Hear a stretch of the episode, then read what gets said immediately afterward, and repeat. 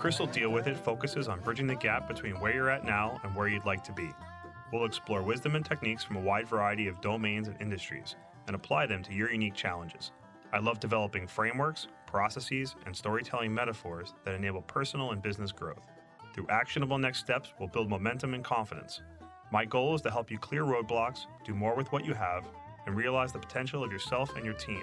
So throw your challenges my way, and Chris will deal with it.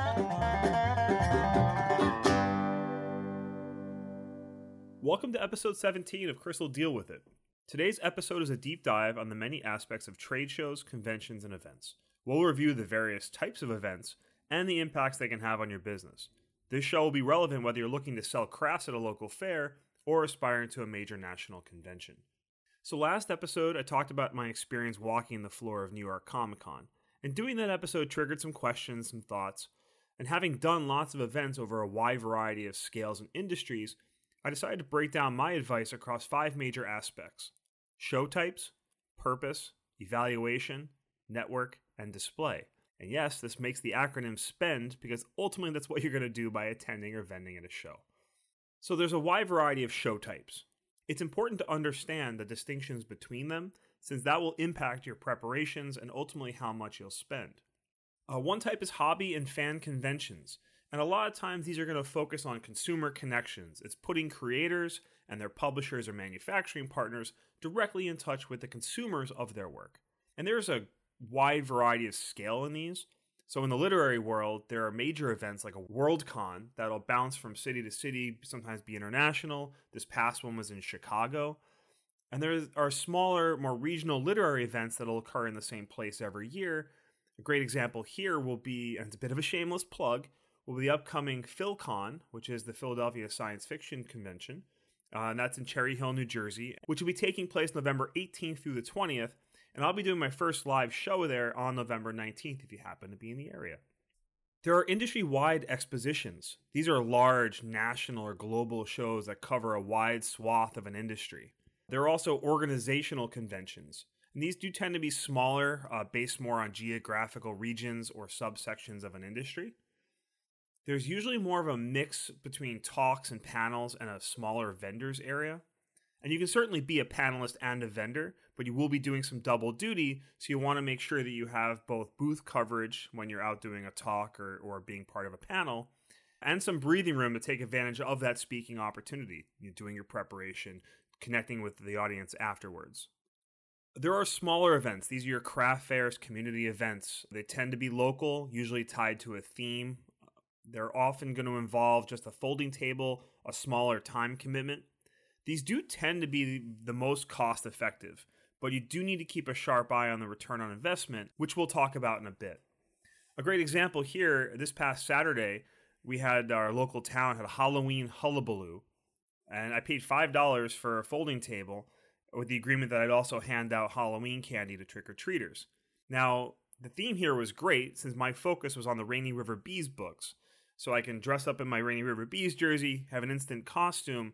But events like this are perfect because there's plenty of kids that are in my target demographic, 8 to 13 year old kids, who are being trailed by their parents who have the cash and desire to see their kids read more. At least that's the hope. And for a small investment in time and cash, I spent a total of four hours and $15 when you include all the candy, so I can connect with my target audience in my hometown. Very little commitment that's a wide variety of types of events and there's a big business around conventions. I mean there are massive multinational companies that have branches that this is a very lucrative business. You look at national conventions like new york comic con you see ReedPop on everything and then RELX is their is their parent company over in the uk and in my field in my day job i do a lot with the american public transit association and they're going to have a, a, major expo every couple of years and they'll have smaller events throughout the year that tend to be based around a certain subsection of the industry or a geographic location or on a specific topic. And there's a couple different ways to approach these conventions.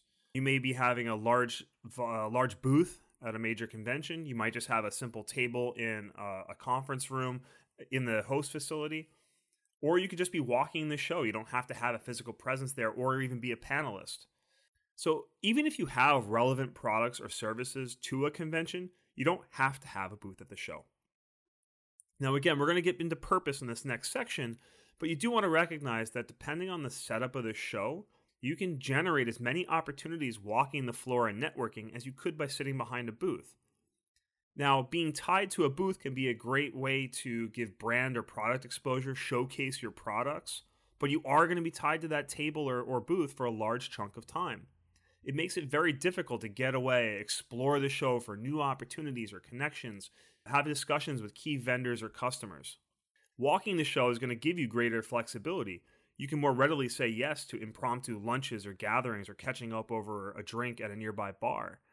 There are even people who don't even pay for the convention but do a bar con where they hang out near the convention at a convenient and often frequented restaurant or bar and catch up with the people that they know are attending. Uh, personally, I've only ever done this once. Uh, I had a lot of colleagues in from out of state who were in New York City for a show, and I met them for lunch.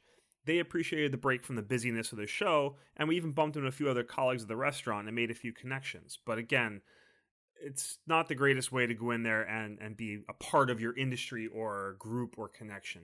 A lot of organizers might see this as soliciting, and you're, you're doing it unpaid. There's a reason you see no solicitation signs out of stores, right? They're paying for the storefront, they're paying to have a presence. Someone who's not paying into that and trying to sell their own products is very disingenuous. So you don't want you don't want to do that, but there is a way where you can be in the proximity of a convention meeting people who may be in from out of town. So let's switch over and talk about purpose. There are plenty of reasons to attend a show. Brand awareness, product or service marketing, selling, actually getting moving product, projecting your company presence or health, gaining mind share with a target demographic, uh, networking, and then thought leadership. So for brand awareness, you know, it's just you may be going to a show in a state where you, you're trying to get into that market and just making people aware your company even exists is the whole purpose you're going to the show and you're just going to see what happens you might be going into a show you've been to for years, but you've got a new product or you're trying to market a specific service. So it may show that you're expanding what you're doing or giving people your current line card or having a plan with existing customers who might not be using certain products or services. Or your show might be oriented around an aspect of your business and you want to highlight that. So understand your purpose for going. If you're going to sell products, that's a perfectly good reason. You just want to have the right expectations, make sure you have enough product and inventory. Some reasons to go to a show might be hey, we've gone to the show every year. If we're not there for a year, our customers might say, hey, what happened to that company that I used to do all this business with? Are they okay? Or you have a bigger booth this year than last year it's a bit of it's a bit of signaling, but it, it is a purpose. Some companies will go to a show year over year. It's just to reassure their existing customers that they're healthy and doing well and reconnecting with them, which could save you trips of having to go visit them once or twice a year. If you know everyone's coming to a show, you can get a couple of sales trips done in one convention. If you're trying to gain mind share of the target demographic, I see this more in the larger conventions. So, you know, great example I mentioned in my last episode is at um, an event like Comic Con. You're going to have companies like Geico, is the example I use, that you know, maybe they have a booth just talking it. You know, everyone knows the gecko and the brand, but trying to keep that in the mind share of a target demographic. You know, looking hip, looking cool, or showing that you do have relevancy you might be going just to network. Your purpose there is meet new customers, uh, meet new vendors. If you're a distributor, for example, and you want to see what product lines are out there, you may get to network with some people, manufacturers that want to get into a different market and don't have the resources. Or you're trying to go to get thought leadership, right? You're going specifically to get on a panel, give a talk, show that you're a leader in your industry or a subsection of it. Go in and communicate with people about your ability to help bring their business or their products to the next level. Let's talk about evaluating a show. So, one of the big things you're going to want to look at here is the logistics of a show. Especially for a larger convention, you're going to have you may have large demo equipment, or you have a lot of uh, a, a big, huge backdrop. If especially if the convention is out of town, so travel is a big aspect here. You know, you're not going to want to drive all the way across the country with everything you need for your booth in your in a truck you may want to ship that from your warehouse directly to the logistics venue. And almost every single, la- especially the larger shows, are going to have an exhibitor packet with dozens of pages of details on who you have to do. What there's companies that will just service conventions. Again, travel's an evaluation, right? If you're going to a three, four day convention out of town, you've got to book hotel rooms. You have to consider flights. Uh, you may have travel delays. Are you doing a convention in January up in Canada? You might want to have a conversation about what the risks are. What's the relevancy of this convention? Are you going to the show? You know, this goes back to your purpose. If you're going to the show just to do thought leadership, but you're going and the audience is only going to be 10% of the people you want to see, is it worth all the expense and time? Or can you put that energy and money somewhere else to generate that thought leadership? Doing a, you know, paying for, uh, to be on a podcast, for example. That's not a plug, but you want to have realistic expectations of the show. You know, how chaotic is this event going to be?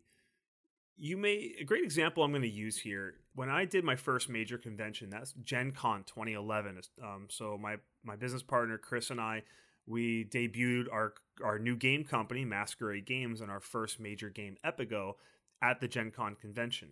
And we got into the the new.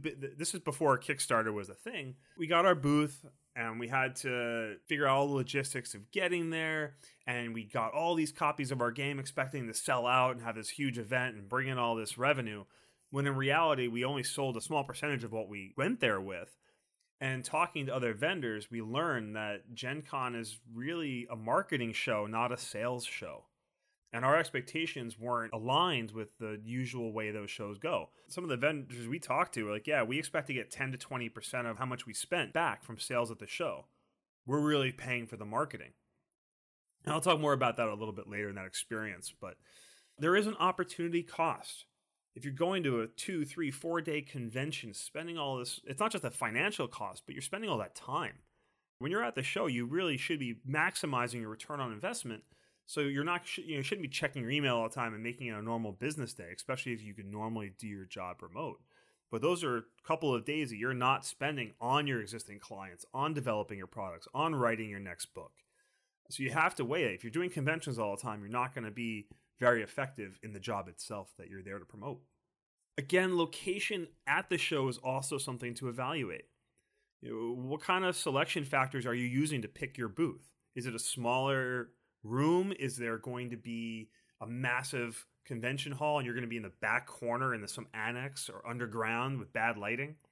You're going to want to look at foot traffic flow. Are you going to be back corner the furthest from the entry doors? Or is there going to be good flow traffic through your booth or past your booth? Where is your competition? So, a lot of cases, if you, you don't want to be the first one to sign on for a booth, you may want to wait a bit to see who else is going to be in the room and strategize to be away from your major competition if you have it there may be a section of the floor that's dedicated for your specific type of product. So at New York Comic Con, there was an artist alley. They weren't on the main floor, they were down below, but there was all the artists. So if you wanted to go see and meet a lot of interesting artists, you knew you'd get them all in one big place, which was great for both the attendee and for the artist who probably saved from having to have a presence on the massive main floor. And a few artists went up on the main floor, but they tended to be uh, have much larger booths and art and higher prices. You're going to want to look at lighting. Again, are you going to be in the back corner of a dark room if you have a product that is like a really bright sign or is a really dark art? You want to make sure you, the lighting of your booth is adequate. Are you going to be in the middle of, a, of an aisle? Are you going to have a corner?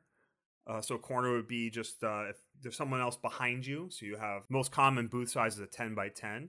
And so you could be a 10 by 10 in the middle of the aisle or you would be a 10 by 10 at the corner. You'll pay more for that corner because you're going to get more of a cross flow, but you also have two open sides of your booth as opposed to one, which you do have to plan your booth accordingly.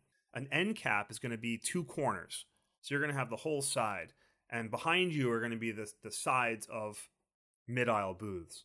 Or you can take an entire square block, and this can definitely get bigger depending on the size of the show, where you take up a big chunk of footprint. And again, you may just have a folding table, or in the case of Halloween Hullabaloo, a folding table on the grass. So you have to understand what where your selection factors is. And sometimes you don't even get a choice. Another thing to evaluate is going to be the demographics of your show. How is that going to affect how you market your products and services? So in the case of my books, are there going to be a lot of readers there, you know, who are kids, or should I mar- are there be more of adults there and not a lot of kids? So I'm going to want to market my older reader novels.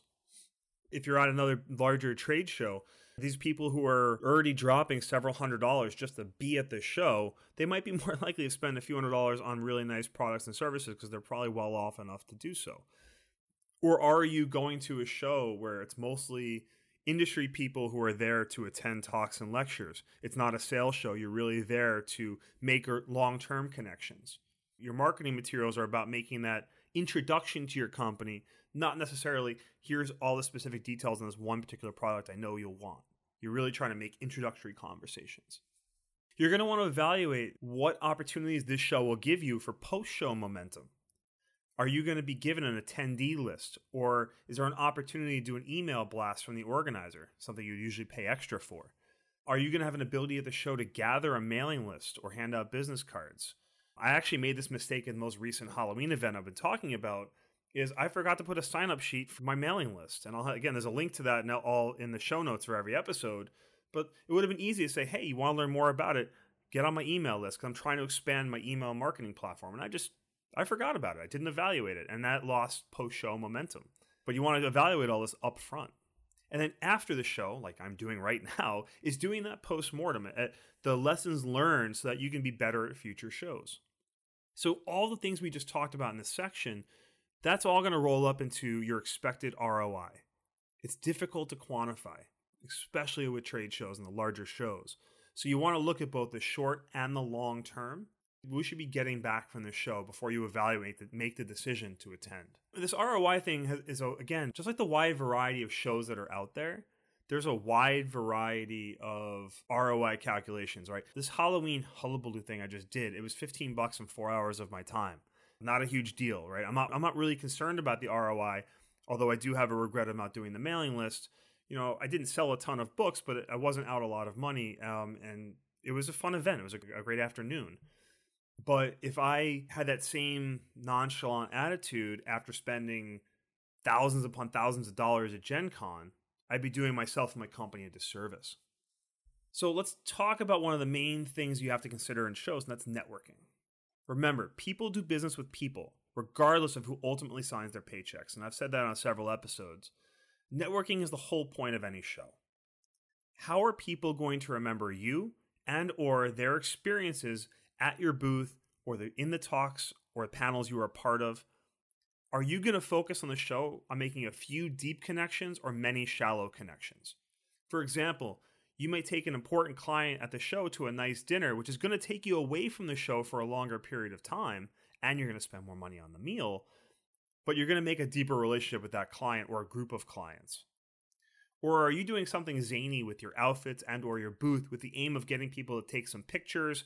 Maybe you're looking for social media hits, brand awareness. It really depends if your show is more consumer focused versus professional, industry focused. So before the show, get a game plan together. What's your priority list? If you have an attendee list or you have a vendor list on the website of the show, who else is going to be there? Who's interesting? Who's uh, tangential to you? So before that show, you're generating a little bit of buzz, letting people know that you're going to be there. If you're going to a specific location, talk to your clients in the area. Hey, are you going to be at the show? It'd be great to connect. Oh, you got a booth. What number is it? Build out a list. Have a game plan. Now, it's not going to be perfect. It's not. You're not going to have a perfect schedule. I'm going to do A, B, C, and D, and that's going to be my convention. Because there's going to be tons of ways to make connections at the show, and it can be very tough to decide on how to spend your limited show time. But remember that those you're connecting with at the show, they have the same problem. Their time and attention are a gift. Don't waste it, monopolize it. If you have a plan going in, you're going to try to go to lunch with this person and then, oh, sorry, I talked to so and so. We're going to go grab a drink. Sorry, I'm not going to be available. Just roll with it. So I want to tell a story here. I want to go back to what I talked about before at Gen Con 2011. We were there for four days, starting to get disappointed, but people were coming by and demoing the game and really enjoying it. And we had this whiteboard up saying, hey, we've got an event on Saturday night. I think it was seven o'clock. We're going to have the Epigo World Championships, the first one ever. And the winner of this is going to get one copy of every game that we ever produce as a company. It's going to be a fun time. And people came by and demoed and enjoyed the game. They weren't necessarily buying it, which was somewhat disappointing, but they were signing up. And on Saturday at seven o'clock, we, we our board was full of sixteen. We have sixteen people, sixteen slots, and we had this whole thing arranged and we're like, oh, like we're not really selling. I wonder who's going to show up. And guess what? All 16 people did, and some of them brought their friends to watch the whole thing. And they'd spent some of these people spent several hours just playing Epigo with us, and we had a phenomenal time.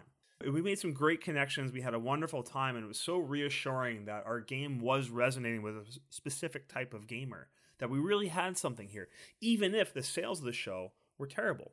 Now, again, this was over 11 years ago, so we could have taken more advantage and put more focus on it being a marketing show, not a sales show. But we didn't have the right expectations going in, so we weren't able to fully seize the opportunity. And the world was different with social media and everything else back then. We did get some great pictures, but did we fully leverage it? Not quite, because that was the last world championship we ever had. Because we spent so much on the show and didn't get the ROI we expected, we had to go in different directions with the company. In summary, here, I want to go over what types of networking opportunities you might find at a show. There could be solo presentations or readings. For example, I'm going to be doing a solo, uh, a live version of the podcast at PhilCon but I'm also going to be part of literary panels with several other writers. The schedule still hasn't come out yet, but I will be on part several panels where I'll be one of several people talking on a specific topic. But it's, again, it's an, it's an opportunity to network with your other panelists. Hey, it's great being on that panel with you. You could take advantage of that networking opportunity. You might be on a panel with someone whose work you admire or a company that you love to do business with in the future. And now you've got a common link but you can also network with the audience you know throwing yourself into that thought leadership role where people might say oh i found what, what chris said really interesting. And during the talk they may be looking on their phone looking you up on linkedin or on your website if you plug it at the start of the panel.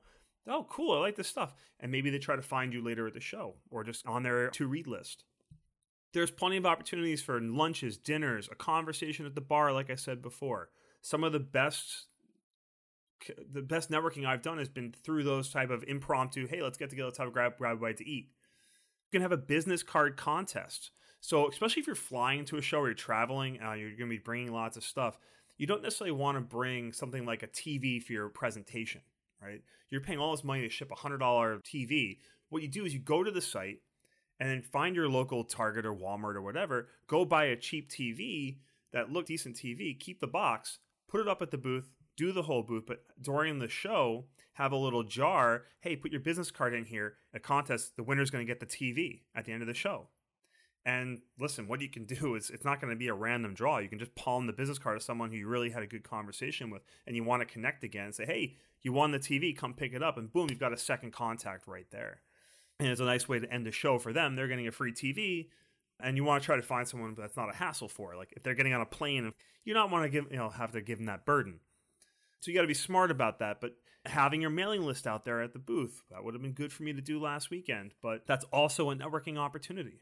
You could have a giveaway. You could have a little bookmark, or you could have a little foam tchotchke, a USB stick, a snap bracelet, whatever it is. You can, you know, give them away. These things can cost as little as five or ten cents to a couple of dollars. I've seen people have some pretty expensive giveaways. Maybe it's something tied to where they're from or about their specific product. And it was a nice little tie in. Even if it's a professional show, it could be a giveaway geared towards kids because people are always looking for stuff to bring back to their kids from a trade show. Something now that I've got kids, it's like, oh, that's nice. I appreciate it. I mean, one of the best gifts I ever got from a colleague was a really nice screwdriver, which I used to take batteries in and out of toys. And I still remember this company, just that screwdriver.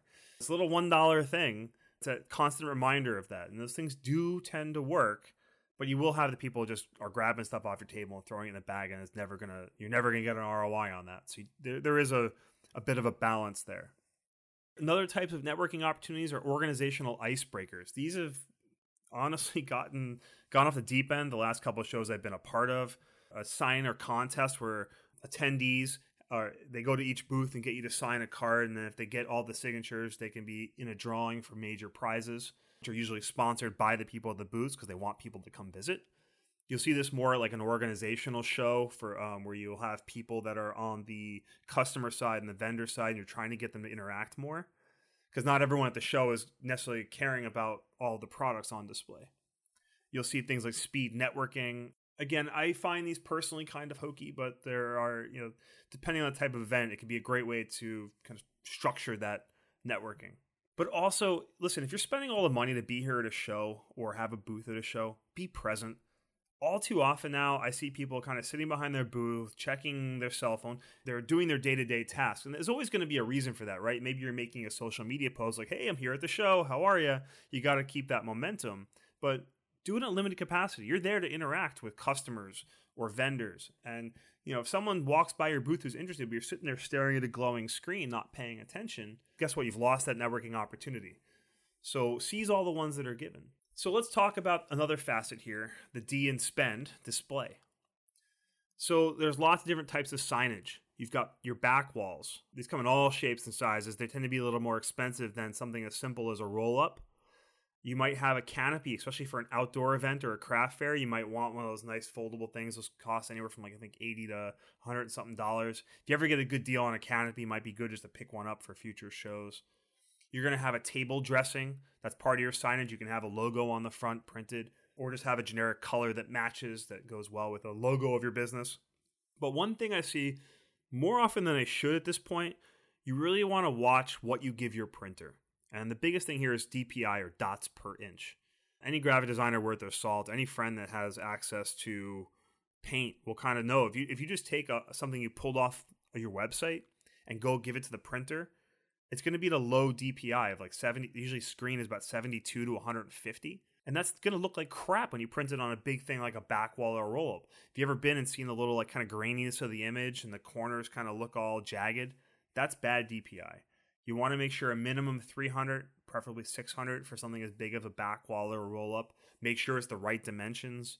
You want to use vector art, which scales at any size, small or large, if you can that's maybe topic for a different episode but if you're spending the money on a back wall and again this can these can go into thousands of dollars you can get some that are more cost effective in a couple hundred bucks but if you're spending that money make sure it gets printed properly it seems simple but i do see it more often than i should you're going to want to look at the exhibitor package again i mentioned this before for the larger shows you have to read that really carefully. There's going to be very strict freight requirements. In some cases, you're going to have to follow union regulations. I remember reading the one for New York Comic Con, and it's like 85 pages, and there's a lot of detail in there that you have to follow. There can be penalties for packing up early or abandoning your booth. Uh, you want to make sure you're invited next year if it was a successful show. Think about the layout of your booth. So, are you there? Is your purpose there to host a meeting or have people evaluate your product and try it out? So you're going to want to make room for that where you can have a sit down in your booth. And if you have a 10 by 10 booth, you have to be very creative with how you structure it. Or are you trying to maximize your sales area? Are you just selling your, your tchotchkes and you um, if your booth is volumetric as opposed to just a 10 by 10 means you can go up a certain height as well. Well, you may want front right at the right at the edges of your booth, a big wall up there with pegboard with just tons of product. Maximize that sales area. Are you going to be doing a lot of standing or demoing of products? Do you want to stand on a cement floor doing that for four straight days? That's going to mess you up. Maybe you want to invest in having some uh, those padded interlocking tiles or those nice foam mats like you would have in your kitchen at your sink. Also, think about things like what kind of electricity you need. Are you going to be creating a trip hazard with that TV I mentioned before? So make sure that that's tucked away, or no one can walk past your booth and clip your TV and knock over your whole display really think through how people are going to interact with your booth.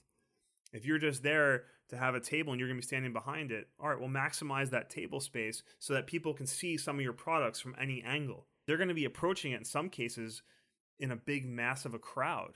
And if they can't find a way into your booth, they're just going to walk right past you.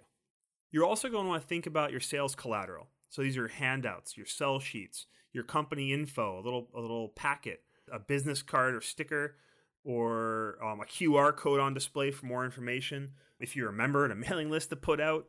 So, what type of collateral are you putting out there for people to take so they can get more information, especially at a larger show? Like, so I'm going to use myself as, as an attendee in New York Comic Con.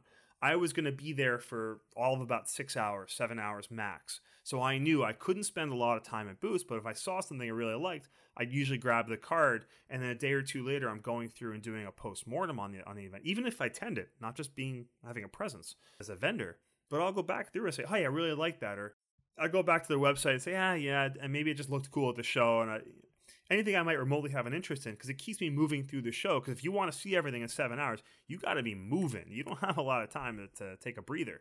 So you want to make sure that your booth does have collateral because not everyone's going to have the time or, or they just, oh yeah, I, I, you know what? I really like that product. They can grab something and make a note on it or something, put it in their bag and move on. Again, one other way to do that uh, for contact sharing, if you don't want to do business cards, there's something called uh, dot cards. I'll have a link in the show notes. where hey, scan this QR code and boom, your content information, your you know your social media handles, your website. Uh, you might have a um, Patreon account. They get all that right there on their phone. They add it, and, and then they've got it there's mixed reactions to those things. People, you know, have to pull out the phone and save everything, and, and what contact information do you share? Anyway, going back to the display, let's talk about inventory. Okay, how much are you bringing to the show? Where are you going to store it? In the case of Gen Con, we brought almost 300 copies of our game and we left with about 270. you know, we overstocked on one, and the other game we had sold out halfway through the show. Can't really predict what's going to happen, but you want to make sure that you have enough to maximize your sales if that's the reason you're there. Speaking of selling, what's your point of sale solution? So if you're using something like uh, Shopify or um, Intuit or Square, do you have wireless connect connectivity? Is there going to be Wi-Fi? Are you going to have to do it on your phone where you get no reception? These can be big deals. You never want to lose a sale for lack of being able to accept a payment method. Okay, how are people going to interact? If you have to hand someone a card and they're typing in your credit card number on a phone, that rubs some people the wrong way. Make sure they get a copy of the receipt. But the other aspect of point of sale it's really important to mention here that if you're going to a show and doing business out of state, you have to make sure you understand that that state's taxation requirements. A lot of the major payment providers like Shopify do factor your location in and are going to handle that for you. But and most states have a lower threshold you have to cross before filling out the state sales tax. But rules shift, especially when you're physically doing business at a show in that state. So be sure to check with that beforehand, whether it would be with your accountant in the exhibitor packet, or just go to that state's Department of Taxation and find out what their rules are. And usually all of them are going to have links to the forms and uh, description of their requirements. Also, how are you going to display those giveaways? You don't want your your nice giveaway that's you know cheap and cost effective right next to your demo products that you brought one of. because someone might say, "Oh, cool! Look at that giveaway," and all of a sudden you've lost your demo piece of equipment. I've had this happen. You know, are your giveaways structured in a way where it's going to attract people to your booth? Even if they're there just to scoop up your foam tchotchke and toss it in their goodie bag, does it give them an opportunity to interact with you? Does it give them? Is it placed right next to something you'd want just a looky loo to see? And again, how are you positioning your samples and demo equipment? Making sure there's space so they can operate the device or interact with it in the right way uh, a great example for from Gen Con again is we had a nice large version of Epigo that we we handmade that had sand. It was it was beautiful, but it allowed people to play on a bigger version of the game. Attract, it attracted them to the booth, but it also gave us a nice table. Other people can come by and watch a game in progress instead of it being the actual board game, which is small on a table and, and people hunched over it. It may be hard to see the product, but we had a version of it to do a demo that was also attracting people into the booth you want to f- think about your display. You know, sketch sketch out your booth on some graph paper. How am I going to lay things out? Think about how the people are going to interact with it. Again, there's no real quote for today. I really just wanted to do a deep dive into the many aspects of trade shows, conventions, and events. If you have any questions or follow up, please reach out and uh, have a great day. If you feel that Chris dealt with it, I'd appreciate your support of the show by sharing it with someone who might benefit. Ratings on your favorite podcast player are also helpful in growing the audience. Visit chriskreuter.com for free downloadable PDFs with notes and resources from today's episode, sign up for the CDWI mailing list, or to send in your problems or requests for future shows. That's C H R I S K R E U T E R.com, or use the link in the show notes. Thanks for listening to Chris will deal with it.